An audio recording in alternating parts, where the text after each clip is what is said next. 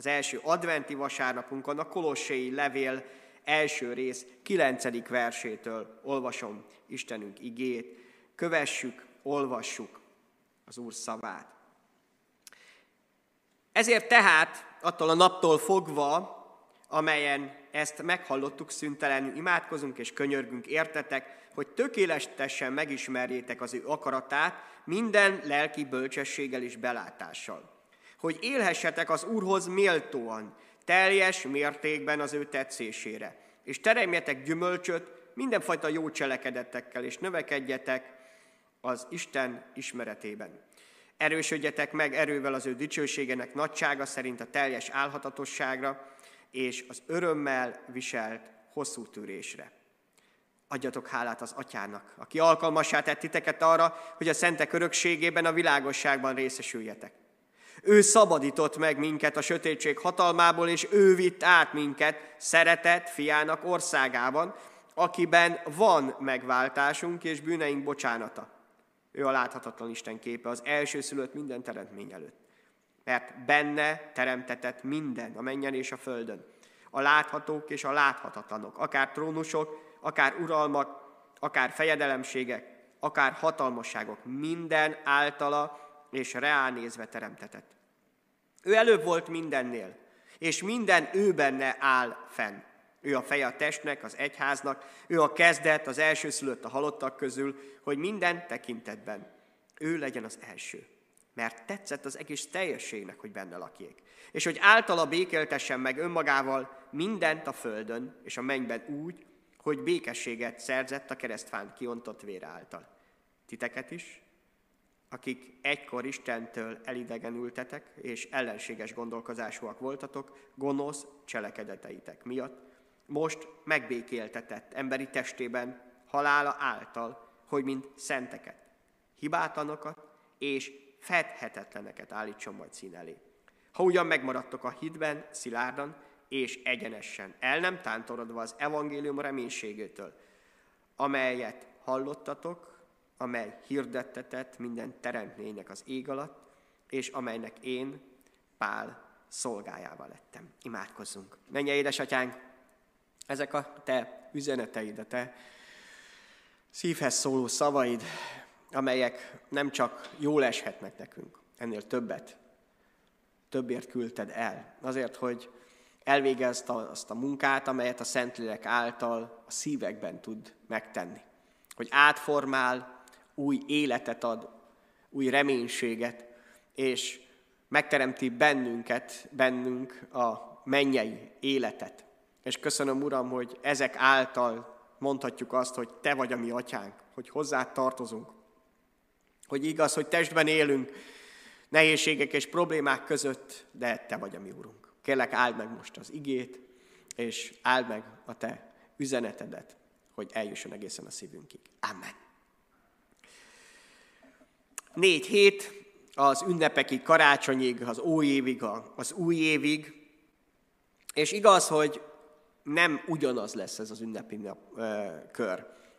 Nem tudjuk még, hogy milyen lehetőségeink lesznek a napokban, majd azt is megtudjuk, de biztos, hogy nem teljesen ugyanaz a lehetőség, mint az elmúlt években vagy évtizedekben, bizonyos szempontból. Más szempontból meg mégiscsak hatalmas lehetőség, hogy akármi történik az életünkkel, Isten nemhogy nem hagyott el bennünket, feladattal bízott meg, és akkor is lehet élni.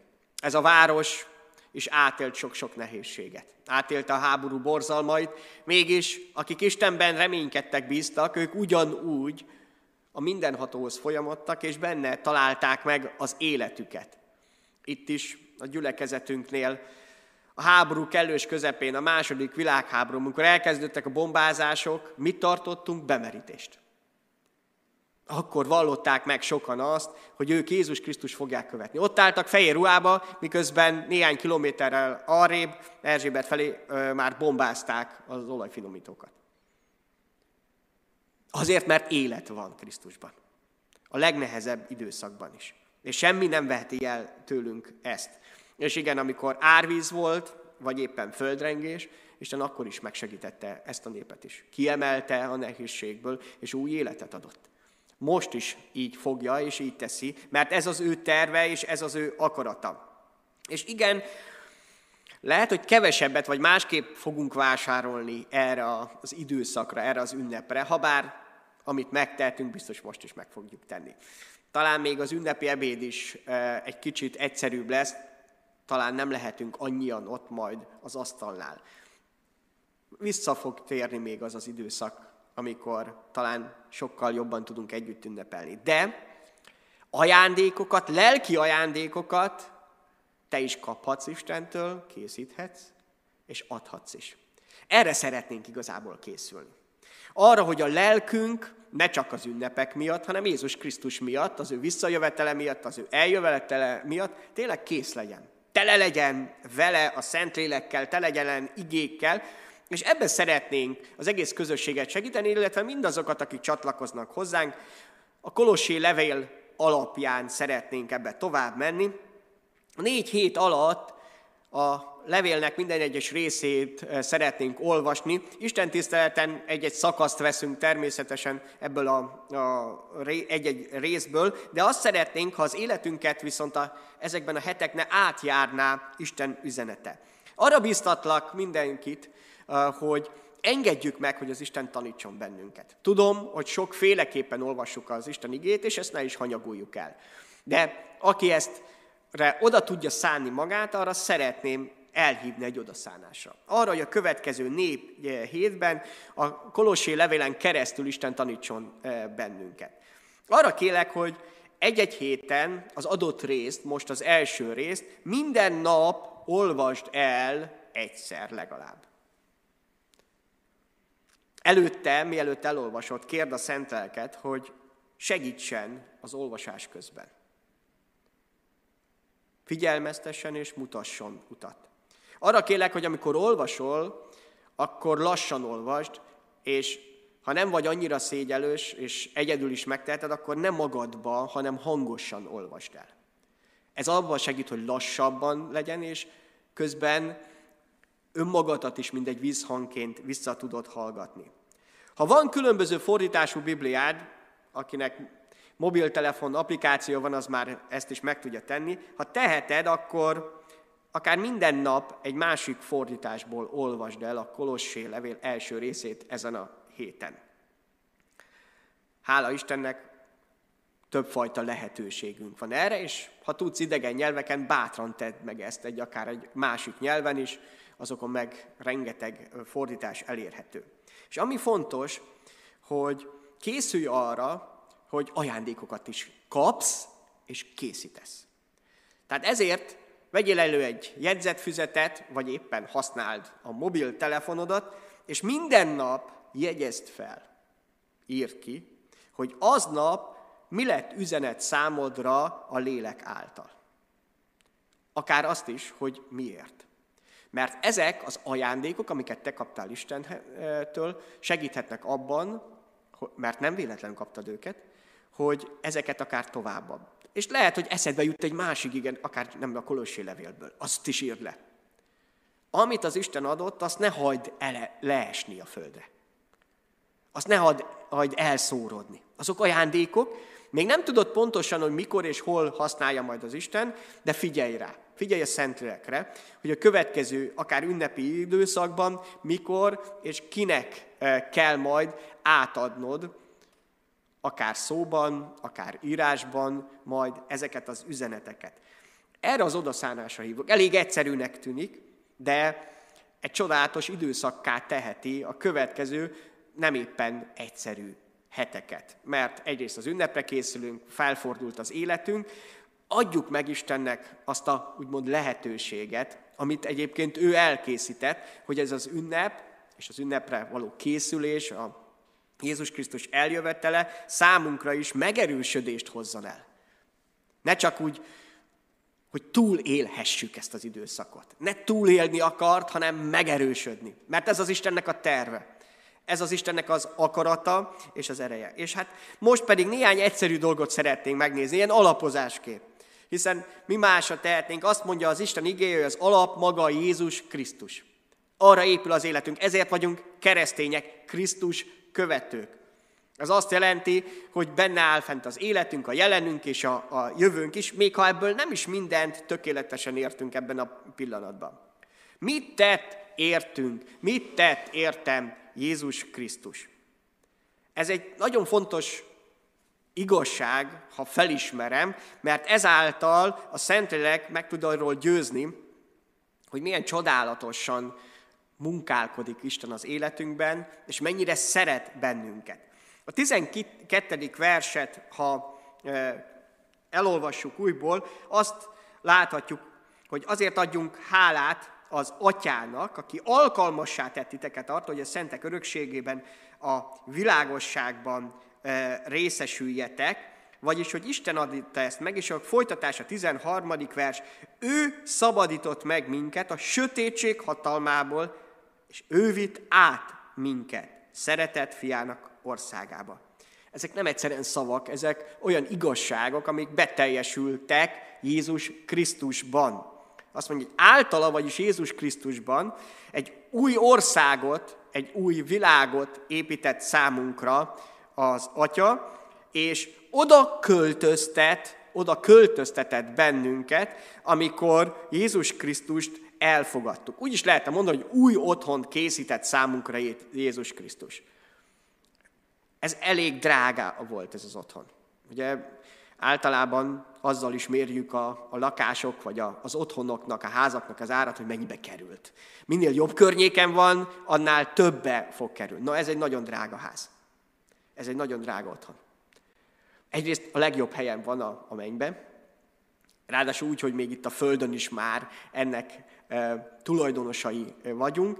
Másrésztről pedig az Isten az ő életét adta itt a földi testben érte.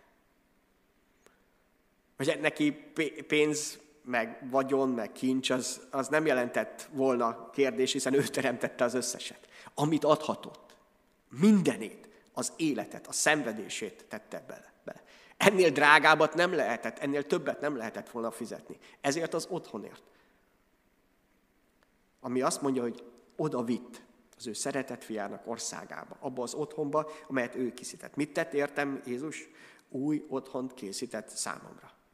Sőt, Isten elvisz, átvisz bennünket, azt mi a sötétség hatalmából, amit aztán érzünk.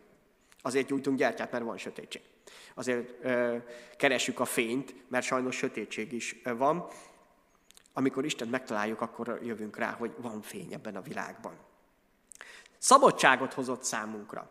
Hiszen abból, hogy a sötétség hatalmából átkerültünk az ő fiának az országában, ez azt is jelenti, hogy megszabadultunk a sötétség, úgymond, rabságából, annak a, a fogságából, annak a szűkségéből, és átvitt egy, egy hihetetlen helyre, a, olyan szabadságra, amely csak benne lehetséges. János Evangélium 8. rész, 32. illetve 36. versét nézzük is meg ezzel kapcsolatban, hogy mit jelent ez. Azt mondja Jézus, hogy megismeritek az igazságot, és az igazság megszabadít titeket. Szabaddá tesz benneteket. És nézzük meg, hogy 36. versben ezt hogyan folytatja. Ha tehát a fiú, vagyis Jézus Krisztus megszabadít titeket, valóban szabadok lesztek. Nagyon sok minden, nagyon sok mindenki ígérte már a világban, hogy úgymond felszabadít, megszabadít bennünket, mert annyi kötö- megkötözöttségünk van. Ezek földi e, ígéretek.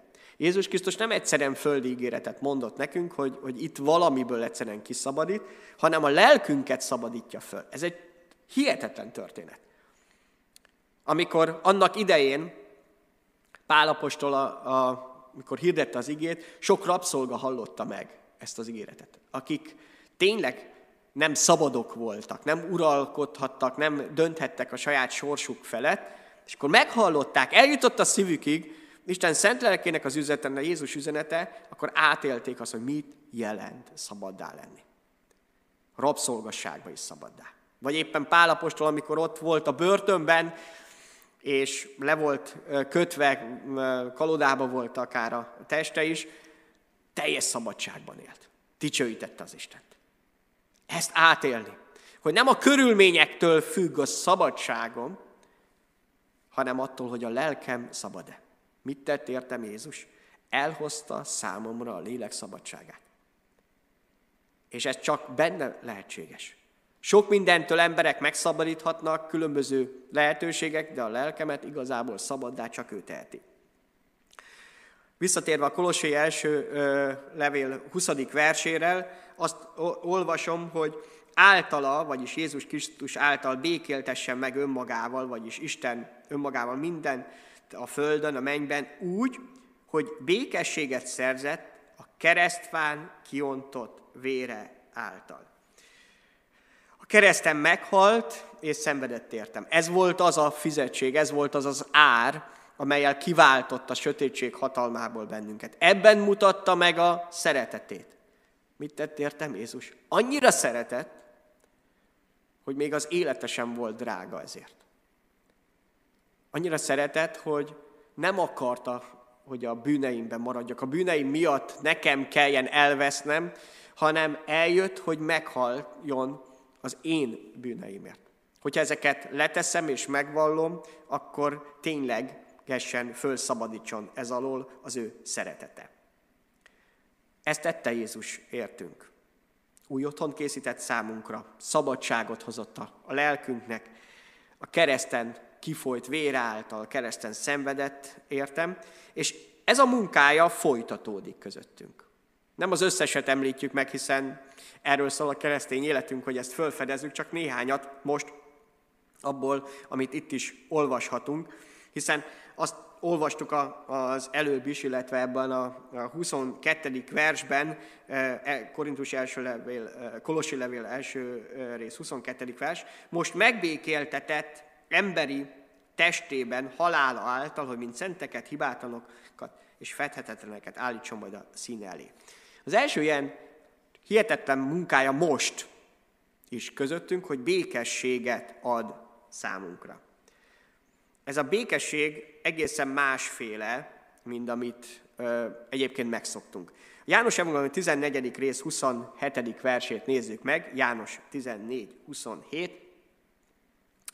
Békességet hagyok nektek, ezt Jézus Krisztus mondja nekünk, az én békességemet adom nektek. De nem úgy adom, ahogyan a világ adja. Ne nyugtalankodjék a ti szívetek, és ne is csüggedjen.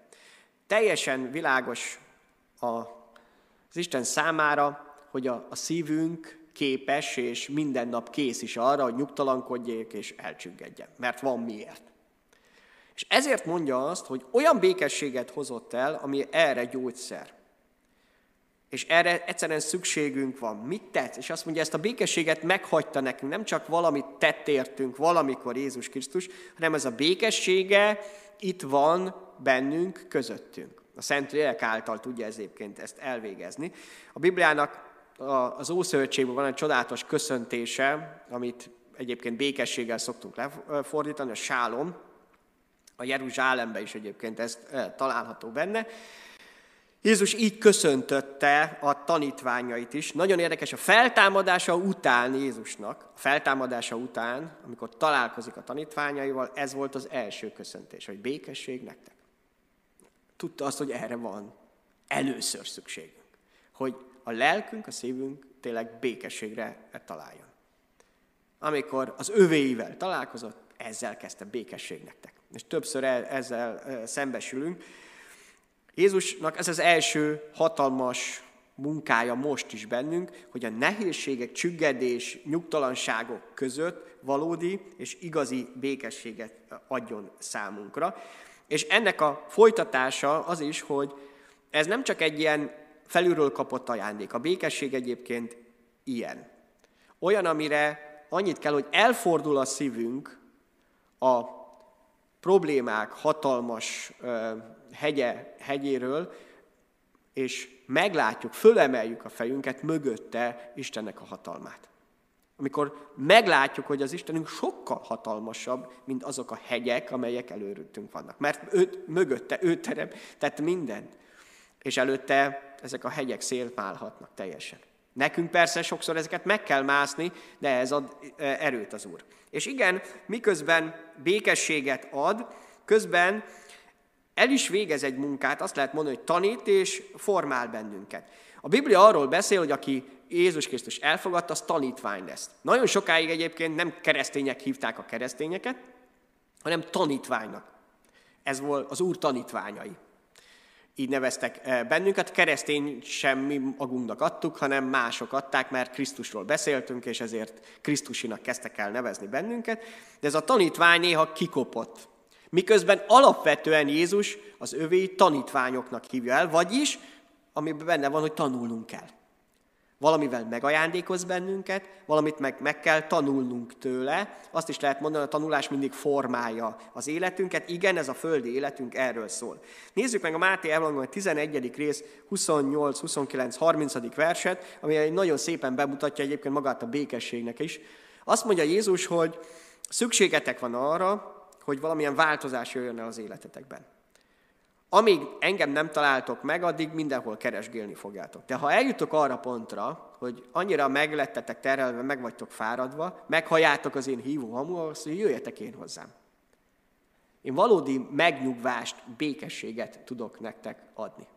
Tehát nála megtalálható ez, ez az ő ajándéka. És akkor nézzük tovább, mert itt nem áll meg ez a történet, hogy oda jöttök hozzám, nyugalmat találtok, és akkor de jó nektek, hanem elkezdődik egy tanulás. Azt mondja, vegyétek magatokra az én igámat, tanuljátok meg tőlem, hogy szelíd vagyok, alázatos szívű, és megnyugvást találtok a lelketeknek. Tehát az a békesség, amit megtalálunk Jézus Krisztusban, amit tőle eh, ajándékba is megkapunk, akkor lesz igazán szilárd az életünkben, amikor elkezdünk tanulni is tőle. Amikor elkezdi ezt a formálást az életünkben, például az alázat és a szeglétség. Sajnos nem egy olyan ö, dolog, amit egyszerűen csak kérünk, kérünk, és megkapjuk, és nagyon alázatos lettem ezután, és szelítszívű, hanem egy ilyen folyamat, a tanítványság folyamat. Ezért hívunk benneteket arra, hogy a Szentlélek tovább végezze ezt, amit Jézus most megígért. Hozzájövünk, hogy tőle tanuljunk, és azt jelenti, hogy egyre inkább hozzá tudjunk hasonlulni. Ez egy életre szóló küldetét. Nekem annyira emlékezetes, amikor a nagymamám sok nehézsége, meg betegsége között, mielőtt elköltözött, többször találkoztunk, beszélgettünk vele, és kérdeztem, hogy hát igazából mi az, amit még az életében érez, hogy feladata, és azt mondja, azt, hogy még szeretném megtanulni azt, hogy, hogy alázatos legyek. Hát egyébként nagyon alázatos volt, tehát én soha nem láttam őt nem alázatosnak, de hihetetlen volt, hogy az élete legutolsó napjaiban is tudta azt, hogy van még tanulni valója az Úrtól. Nem úgy gondolta, hogy hát ő már annyi mindent tudna. Hihetetlen példa volt számomra az ő élete. Aztán Jézus Krisztus eh, mit tesz most? Békességét adja, elkezd tanítani bennünket, formálni, ez az ő terve, és ezzel együtt megtanít bennünket megérteni, meghallani az ő szavát. Nézzük meg a János Evangélium 10. rész 11. és 14. versét is. János Evangélium 10. rész 11. vers. Tehát nem csak régen szóltak a proféták hozzánk, amit el is olvashatunk a Bibliában, vagy maga Jézus Krisztus, az is hihetetlen fontos, mert Istentől jött üzenet, sőt a Szentlélek nagyon sokszor ezt fogja világosság tenni számunkra. Hanem most is szólni akar hozzánk. Azt mondja Jézus, hogy ő a jó pásztor, a jó pásztor életét adja a juhokért. Ezt mondtuk, hogy meghalt értünk, hogy megvásároljon magának bennünket. És akkor nézzük a 14. verset. Ismerem az enyémet, az enyém pedig ismernek engem. Maga is mondja, hogy hallják hangomat. Azt jelenti, hogy szól hozzánk, vezeti az életünket, mint jó pásztor a nyáját, ezt a Szentileg segítséggel fogja megtenni. Ez egy naponkénti kapcsolat. Nem úgy van, hogy egyik nap, vasárnap én nagyon oda tartozok az Isten népéhez, a nyájához, és de jó, hogy ott lehetek, hétköznap meg elkoborlok valahol, és aztán majd vasárnap megint visszatalálok a, az Úr házához. Most még inkább átéljük el, hogy nem így van, mert még el sem tudunk jönni a templomba, az imaházba. Tehát érezzük, hogy valahogy sántít ez a, a kép, amit magunk elé veszünk, de hát a nyájképe nem is erről szól. Nem úgy van, hogy a pásztor szélnek ereszti a nyáját, és akkor majd egyszer egy hét múlva valahol elkezdi keresgélni őket. A nyáj arról szól, hogy a pásztorral együtt keresik a legelőt, a vizet, vele vannak, és vele növekednek és élnek. Megtanulni, megérteni a pásztor szavát és hangját, ez csodálatos keresztény küldetésünk. Megérteni, amikor a Bibliát olvasom, és megértem a Szentlélek szavát. Meghallani, meglátni a testvéreimnek a, a bizonyságában. Meglátni akár az egész teremtésben, a természetben, és a Szentlélek szavát is egyre jobban érteni.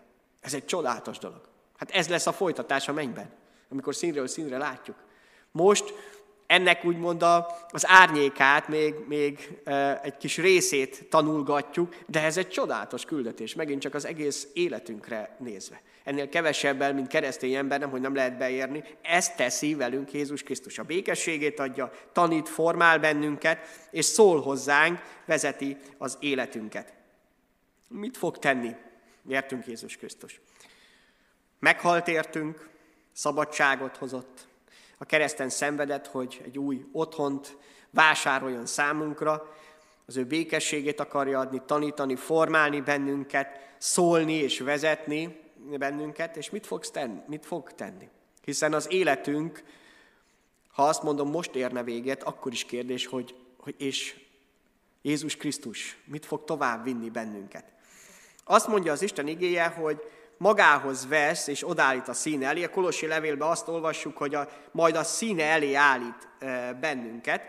A János Evangélium 14. rész második versét nézzük meg, ennek segítségéként. Azt mondja Jézus, az én atyám házában sok hajlék van. Ha nem így volna, vajon mondtam volna nektek, hogy elmegyek, és helyet készítek számotokra. Tehát azt, amit azt mondja, hogy új otthon készített számunkra, azt meg is fogja tenni, hogy oda bevezet bennünket, elhív bennünket, ott a mi helyünk, ott a mi otthonunk, magához vesz, és egyszerűen a színe előtt, a közösségében lehetünk. Nagyon sokszor a Biblia ezt arra használja, mint amikor együtt étkezünk. Amikor közösségben lehetünk egymással, hihetetlen, de az Isten azt mondja, hogy ilyen közösségben leszünk vele, az atyával, a fiúval, és ez a közösség elkezdődik már most lélekben, de Jézus Krisztusban lesz valóságá az életünkben. Azt mondja, hogy feltámaszt bennünket. Ugye a testünk mindenképp elgyengül, és mindenképp valamiképp le kell majd tennünk. János Evangélium a 6. rész 40. versében, János 6.40-ben azt olvassuk, hogy az Istennek az a terve, az az akarata, hogy aki látja a fiút és hisz benne, vagyis aki elfogadta Jézus Krisztus, annak örök élete legyen. Vagyis bizonyos legyen abban, hogy Isten mit tervezett vele. És azt mondja Jézus, hogy én feltámasztom őt az utolsó napon. A testünknek szüksége lesz a feltámadásra. A lélek a sosem élhet különállóan. Ezért érezzük azt, hogy mennyire ragaszkodunk itt a Földön is az élethez. Igaz, hogy vágyunk az Úrhoz, mert a lelkünk már odaköt, de a testünket is az Úrtól kaptuk, ezt nem szabad elfelejteni. Ő teremtette, nem az ördög, nem valami e, rossz dolog. Ezért ragaszkodunk hozzá, ez az élethez való fűződésünk, és tudjuk a lélek ezt továbbra is, ha le kell tenni a testet, szükségünk van, fel fog támasztani bennünket. Ez az Istennek a terve Jézus Krisztusban, hogy így legyen valóságos új életünk, sőt, amit talán legnehezebb megértenünk, hogy egy különleges helyzetre vízbe bennünket, hível bennünket a lélek. A jelenések könyve utolsó részébe pillancsunk bele, jelenések 22.5,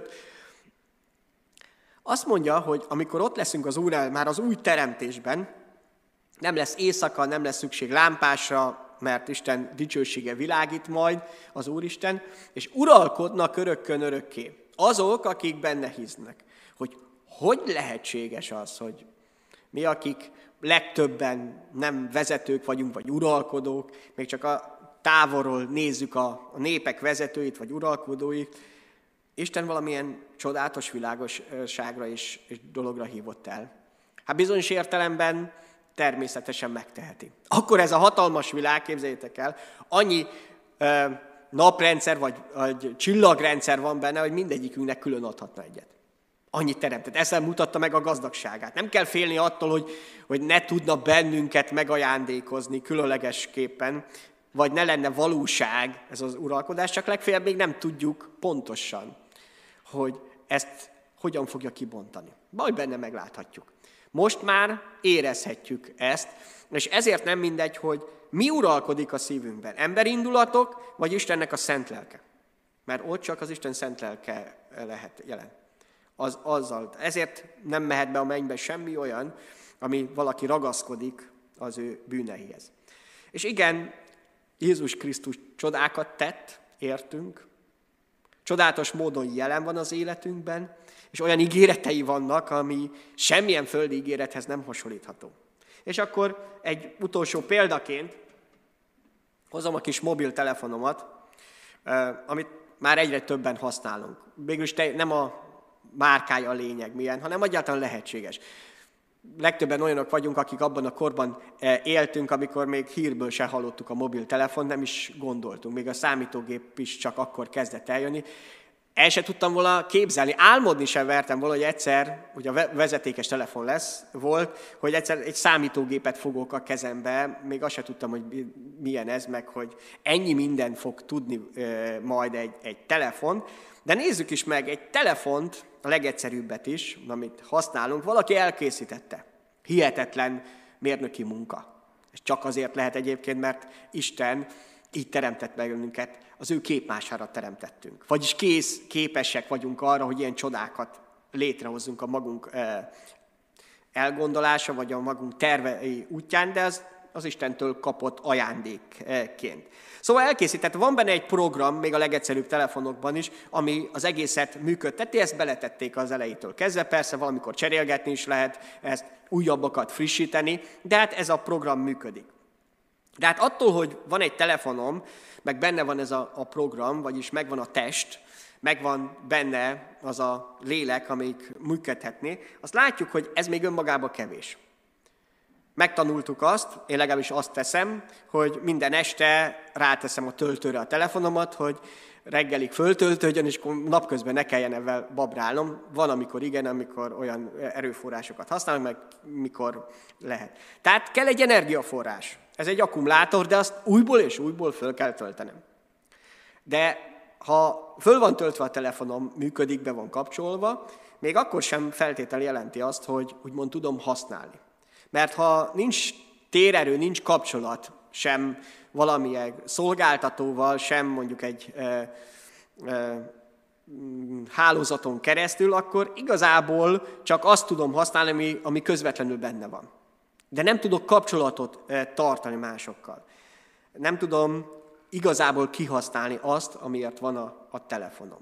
Na, az életünk, még ha nem is ilyen, de ehhez hasonló. Istentől kaptunk egy testet. Kaptunk egy lelket, amit mi magunk használhatunk fel. De azt tudjuk és érezzük, hogy naponta fel kell töltekeznünk. Igen, Jézus Krisztus azért jött el az életünkben, hogy ezt megtanuljuk, hogy nem csak földi, földi feltöltekezésre van e, szükségünk. Az evés egyébként, az étel, fogyasztás mindig erre emlékeztethet bennünket, hogy a testünknek is pont ugyanúgy szüksége van, mint a mobiltelefonra, újból és újból feltöltsük. Na most, hogy naponta, egy idő után mindenképp kell. Nem sokáig bírja ki a testünk se. A lelkünk se. Egyszerűen, ha lélek által akarunk élni Jézus Krisztusban, szükségünk van a feltöltekezésre. A tőle való megerősödésre. Nem azt várja Isten, hogy magadtól légy erős, mert nem tudsz, le fogsz merülni. És igen, el is fogsz csüggedni, sok minden más történik. Szükség van erre a feltöltődésre. Az, hogy Krisztusban vagyunk, ezt tanuljuk, ezt a kapcsolatot kell, ezt a feltöltekezést kell megtanulni, mert szükséged van rá, hogy Jézus Krisztusban újból és újból naponta új erőt kapjál.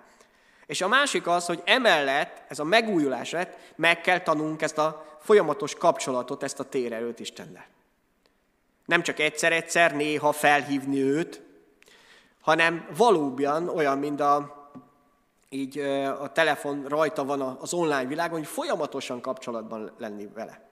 Megtanulni azt, hogy Istenben lehet élni, hogy állandóan benne lenni, vele kapcsolatban lenni. Most még csak úgy mond egy bizonyos távolságra, hiszen még testben élünk, de, de mégis már az a kapcsolat valóságos és élő lehet folyamatosan, és hát ami a legfontosabb, megtanulni a telefont használni.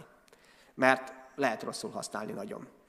Lehet úgy, hogy elveszi nagyon az időnket, az energiánkat, és lehet úgy is, hogy pont ellenkezőleg segítségül lehet az életünkre, mert szükségünk van. Jézus Krisztusra sokkal nagyobb szükségünk van, mint a mobiltelefonunkra. anélkül élhetek, de nélküle nem. Benne viszont tényleg azt az új életet találhatjuk meg, amit semmi másban, sehol máshol. Mert amit ő tett értünk, amit ő tesz most is, és amit tervez az életünkben, az semmi máshoz nem hasonlítható. Amen.